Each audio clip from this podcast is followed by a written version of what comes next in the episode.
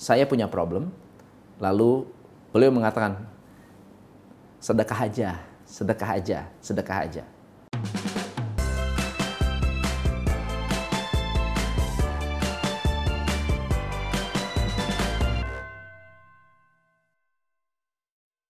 Hai, saya Tom MC Ifle, founder Top Coach Indonesia. Hari ini kita akan membahas mengenai hubungan antara bisnis dengan sedekah. By the way, ini bukan channel agama, jadi saya ingin selogik mungkin, senetral mungkin. Ilmu ini saya dapat dari mentor saya pada saat saya hampir berhenti, saya hampir melakukan apa yang disebut menyerah. Saya mengenal seseorang di Bogor yang hari ini sudah tidak ada, yang selalu mengingatkan saya untuk berbagi. Yang selalu mengingatkan saya pentingnya sedekah. Beliau adalah salah satu pengusaha yang sukses. Beliau adalah orang yang dipercaya oleh almarhum Bung Karno. Yang juga memiliki kekayaan yang cukup luar biasa. Keluarganya adalah keluarga yang kaya tapi ketika saya bertemu dengan beliau, beliau selalu mengingatkan tentang sedekah. Jadi waktu itu saya punya problem, lalu beliau mengatakan, sedekah aja, sedekah aja, sedekah aja.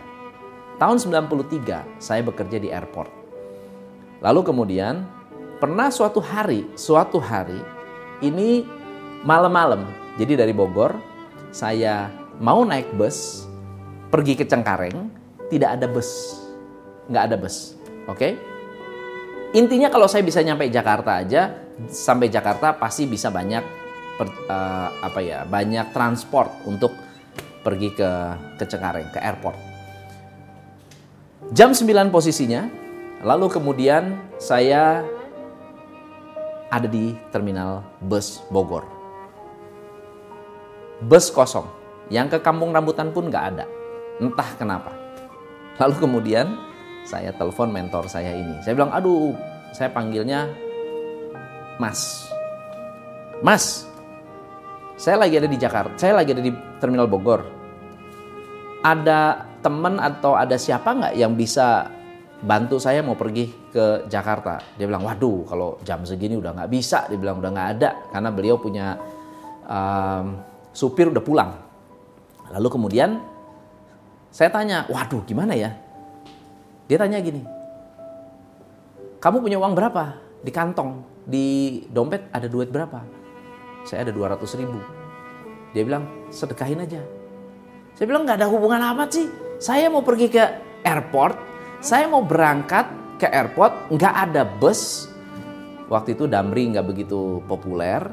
Saya nggak ada bus dan suruh sedekahin. Ah, udah nurut aja saya sedekahin. Ini true story, tapi nggak 100%. Saya sedekahin 100 ribu. Waktu itu 100 ribu besar, besar sekali. Jadi saya, dia bilang ini, udah lu cari orang buta, cari anak terlantar, carilah, pecah-pecah tuh duitnya, sedekahin aja. Saya bilang ini bener-bener nggak ada nggak masuk akal. Lalu kemudian saya ikutin lah, iseng-iseng. Namanya anak muda waktu itu masih masih muda banget saya ikutin. Terus saya duduk di terminal, saya diem. Setengah jam, 45 menit, nggak ada kabar. Jam 10, ada anak kecil datang ke saya. Om, om, om mau ke mana om? Saya bilang, saya mau ke Jakarta. Om, di sana, jadi ada satu mobil, kijang, hijau, mobil kayak mobil tentara. Lalu dia bilang, om, di sana ada om-om mau pergi ke pasar Senen, nggak punya ide, nggak ada, nggak tahu jalan. Om bisa tolong nggak? Om bisa bantu nggak? Saya bilang, ya udah bisa saya datengin. Saya datengin. Pak, gimana Pak? Bisa saya bantu Pak? Iya dek, saya mau pergi ke pasar Senen, mau jemput orang di Senen. Bisa nggak tolongin saya? Ada nggak yang tahu jalan? Saya bilang, saya tahu jalan. Saya ngekos di Cempaka Putih. Adik bisa nggak temenin saya? Boleh pak, saya anterin ke pasar Senen. Habis itu saya bisa naik uh, transport kantor. yang janjian di pasar Senen. Dan yang menarik adalah itu adalah sebuah coincidence. Kebetulan. Yang mungkin hanya dalam waktu 45 menit sudah ada hasil. Bukan berarti kita harus sedekah lalu minta dapat hasil, tetapi apakah itu ada hubungan dengan sedekah atau tidak, saya bahas dengan si Mas ini nih. Udah tua umurnya. Waktu itu umurnya udah hampir 70 tahun, tapi maunya dipanggilnya Mas. Saya bilang, Mas, kemarin gimana ya? Wah, aku luar biasa loh. Saya bilang, saya begini-begini, saya ceritain. Dia cerita begini, Tom, saya ini orang bisnis. Orang bisnis itu cuma butuh tiga. Kamu mau bisnis sukses, kebutuhan kita cuma tiga. Nomor satu, ketenangan. Nomor dua, dukungan. Nomor tiga, keajaiban. Kamu dapat tiga, bisnismu sukses.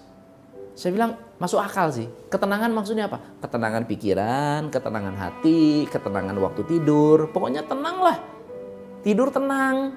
Itu udah luar biasa ya kita bekerja dengan tenang luar biasa berpikir dengan tenang itu luar biasa nah yang kedua adalah dukungan kalau kamu didukung karyawan kalau kamu didukung pemerintah kalau kamu didukung sama supplier kalau kamu didukung sama customer kamu udah tenang hidupnya tapi yang ketiga kita butuh keajaiban keajaiban itu apa kemudahan ya eh, sesuatu yang di Luar sana susah, kita gampang. Itu kemudahan, itu keajaiban.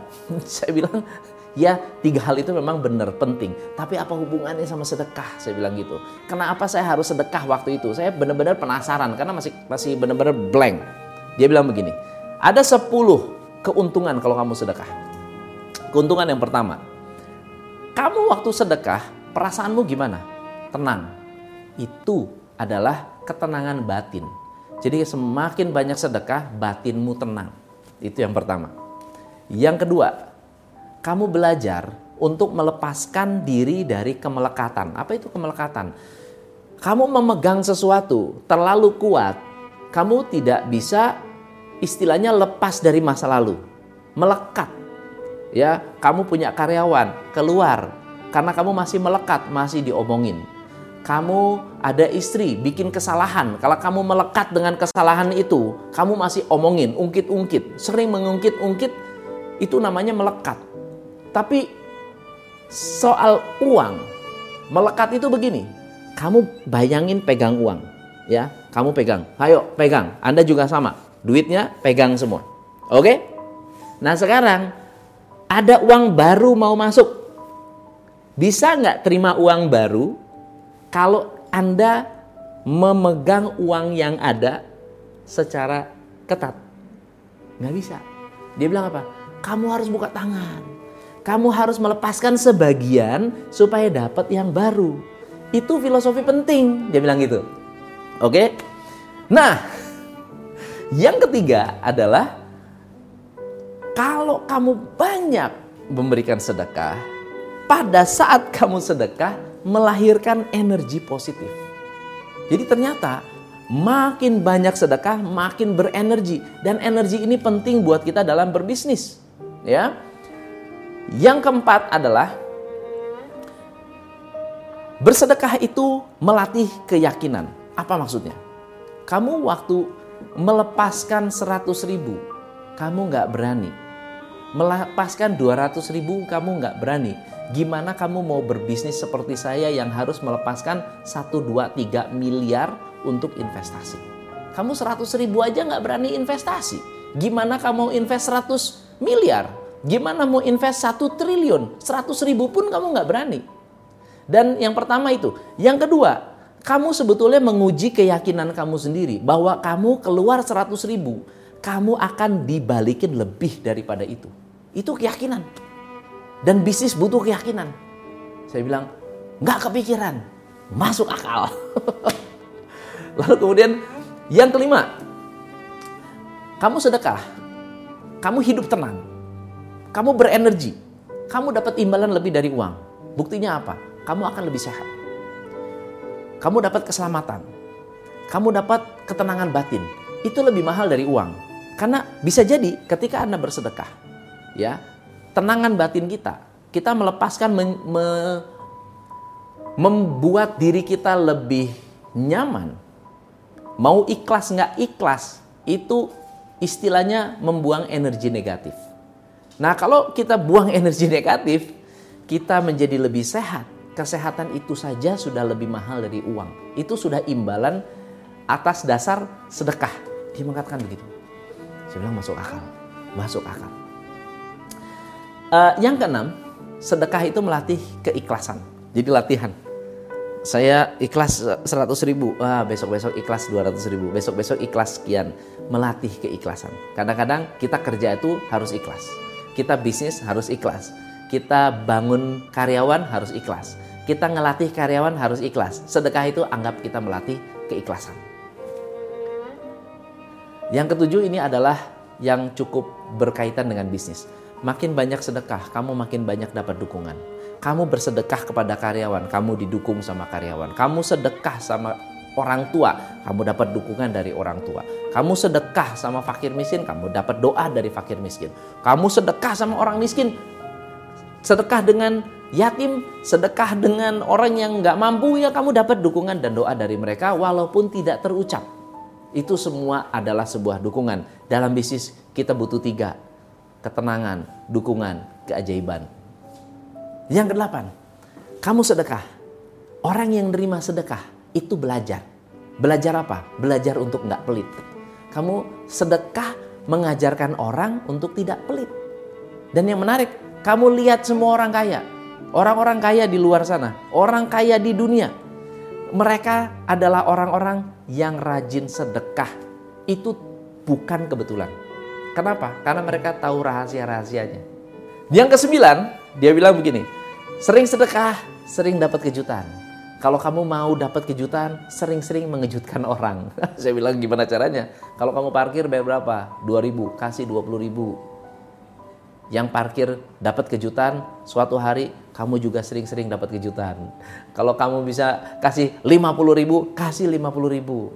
Nggak ada salahnya memberikan orang sebuah kejutan positif. Ya, shock, very very happy ya. Shock very very happy. Itu bagus banget. Nggak apa-apa. Ini yang ke 10 ini yang paling saya suka dia bilang. Kalau kamu sedekah kamu nggak pernah miskin. Kenapa? Nggak punya uang pun kamu sedekah kamu lebih kaya daripada orang yang pelit kamu lebih kaya dari orang yang nggak bersedekah saya bilang masuk akal dan semua hal ini sebetulnya adalah keajaiban saya mau tanya, kamu bisnis, kamu kerja, waktu itu saya di travel. Kamu di travel. Menurut kamu, customer yang datang yang dadak-dadakan datang ke tempat kamu beli tiket itu atas dasar apa? Promosi. Iya, tapi mungkin nggak orang promosi nggak efektif? Ya mungkin. Mungkin nggak orang promosi tetap nggak suka? Ya mungkin. Jadi orang yang datang sebetulnya adalah keajaiban. Semua konsumen yang datang adalah keajaiban. Semua tim yang mau kerja sama kita adalah keajaiban. Kita bisa buka bisnis adalah keajaiban. Karena kalau dipikir-pikir itu satu hal yang susah.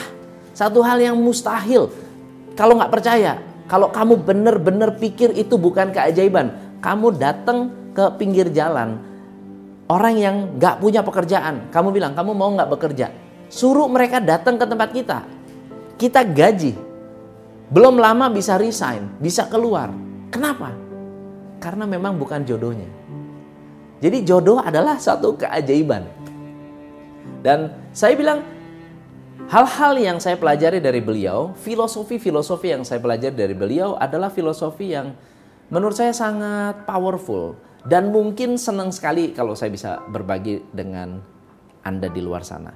Dan kalau Anda suka, Anda boleh share, like, subscribe. Jangan lupa sharing di grup-grup teman-teman Anda, grup alumni, grup uh, mungkin grup teman-teman lama, grup sekolah dan seterusnya supaya banyak orang bisa belajar dari ilmu-ilmu yang basic seperti ini.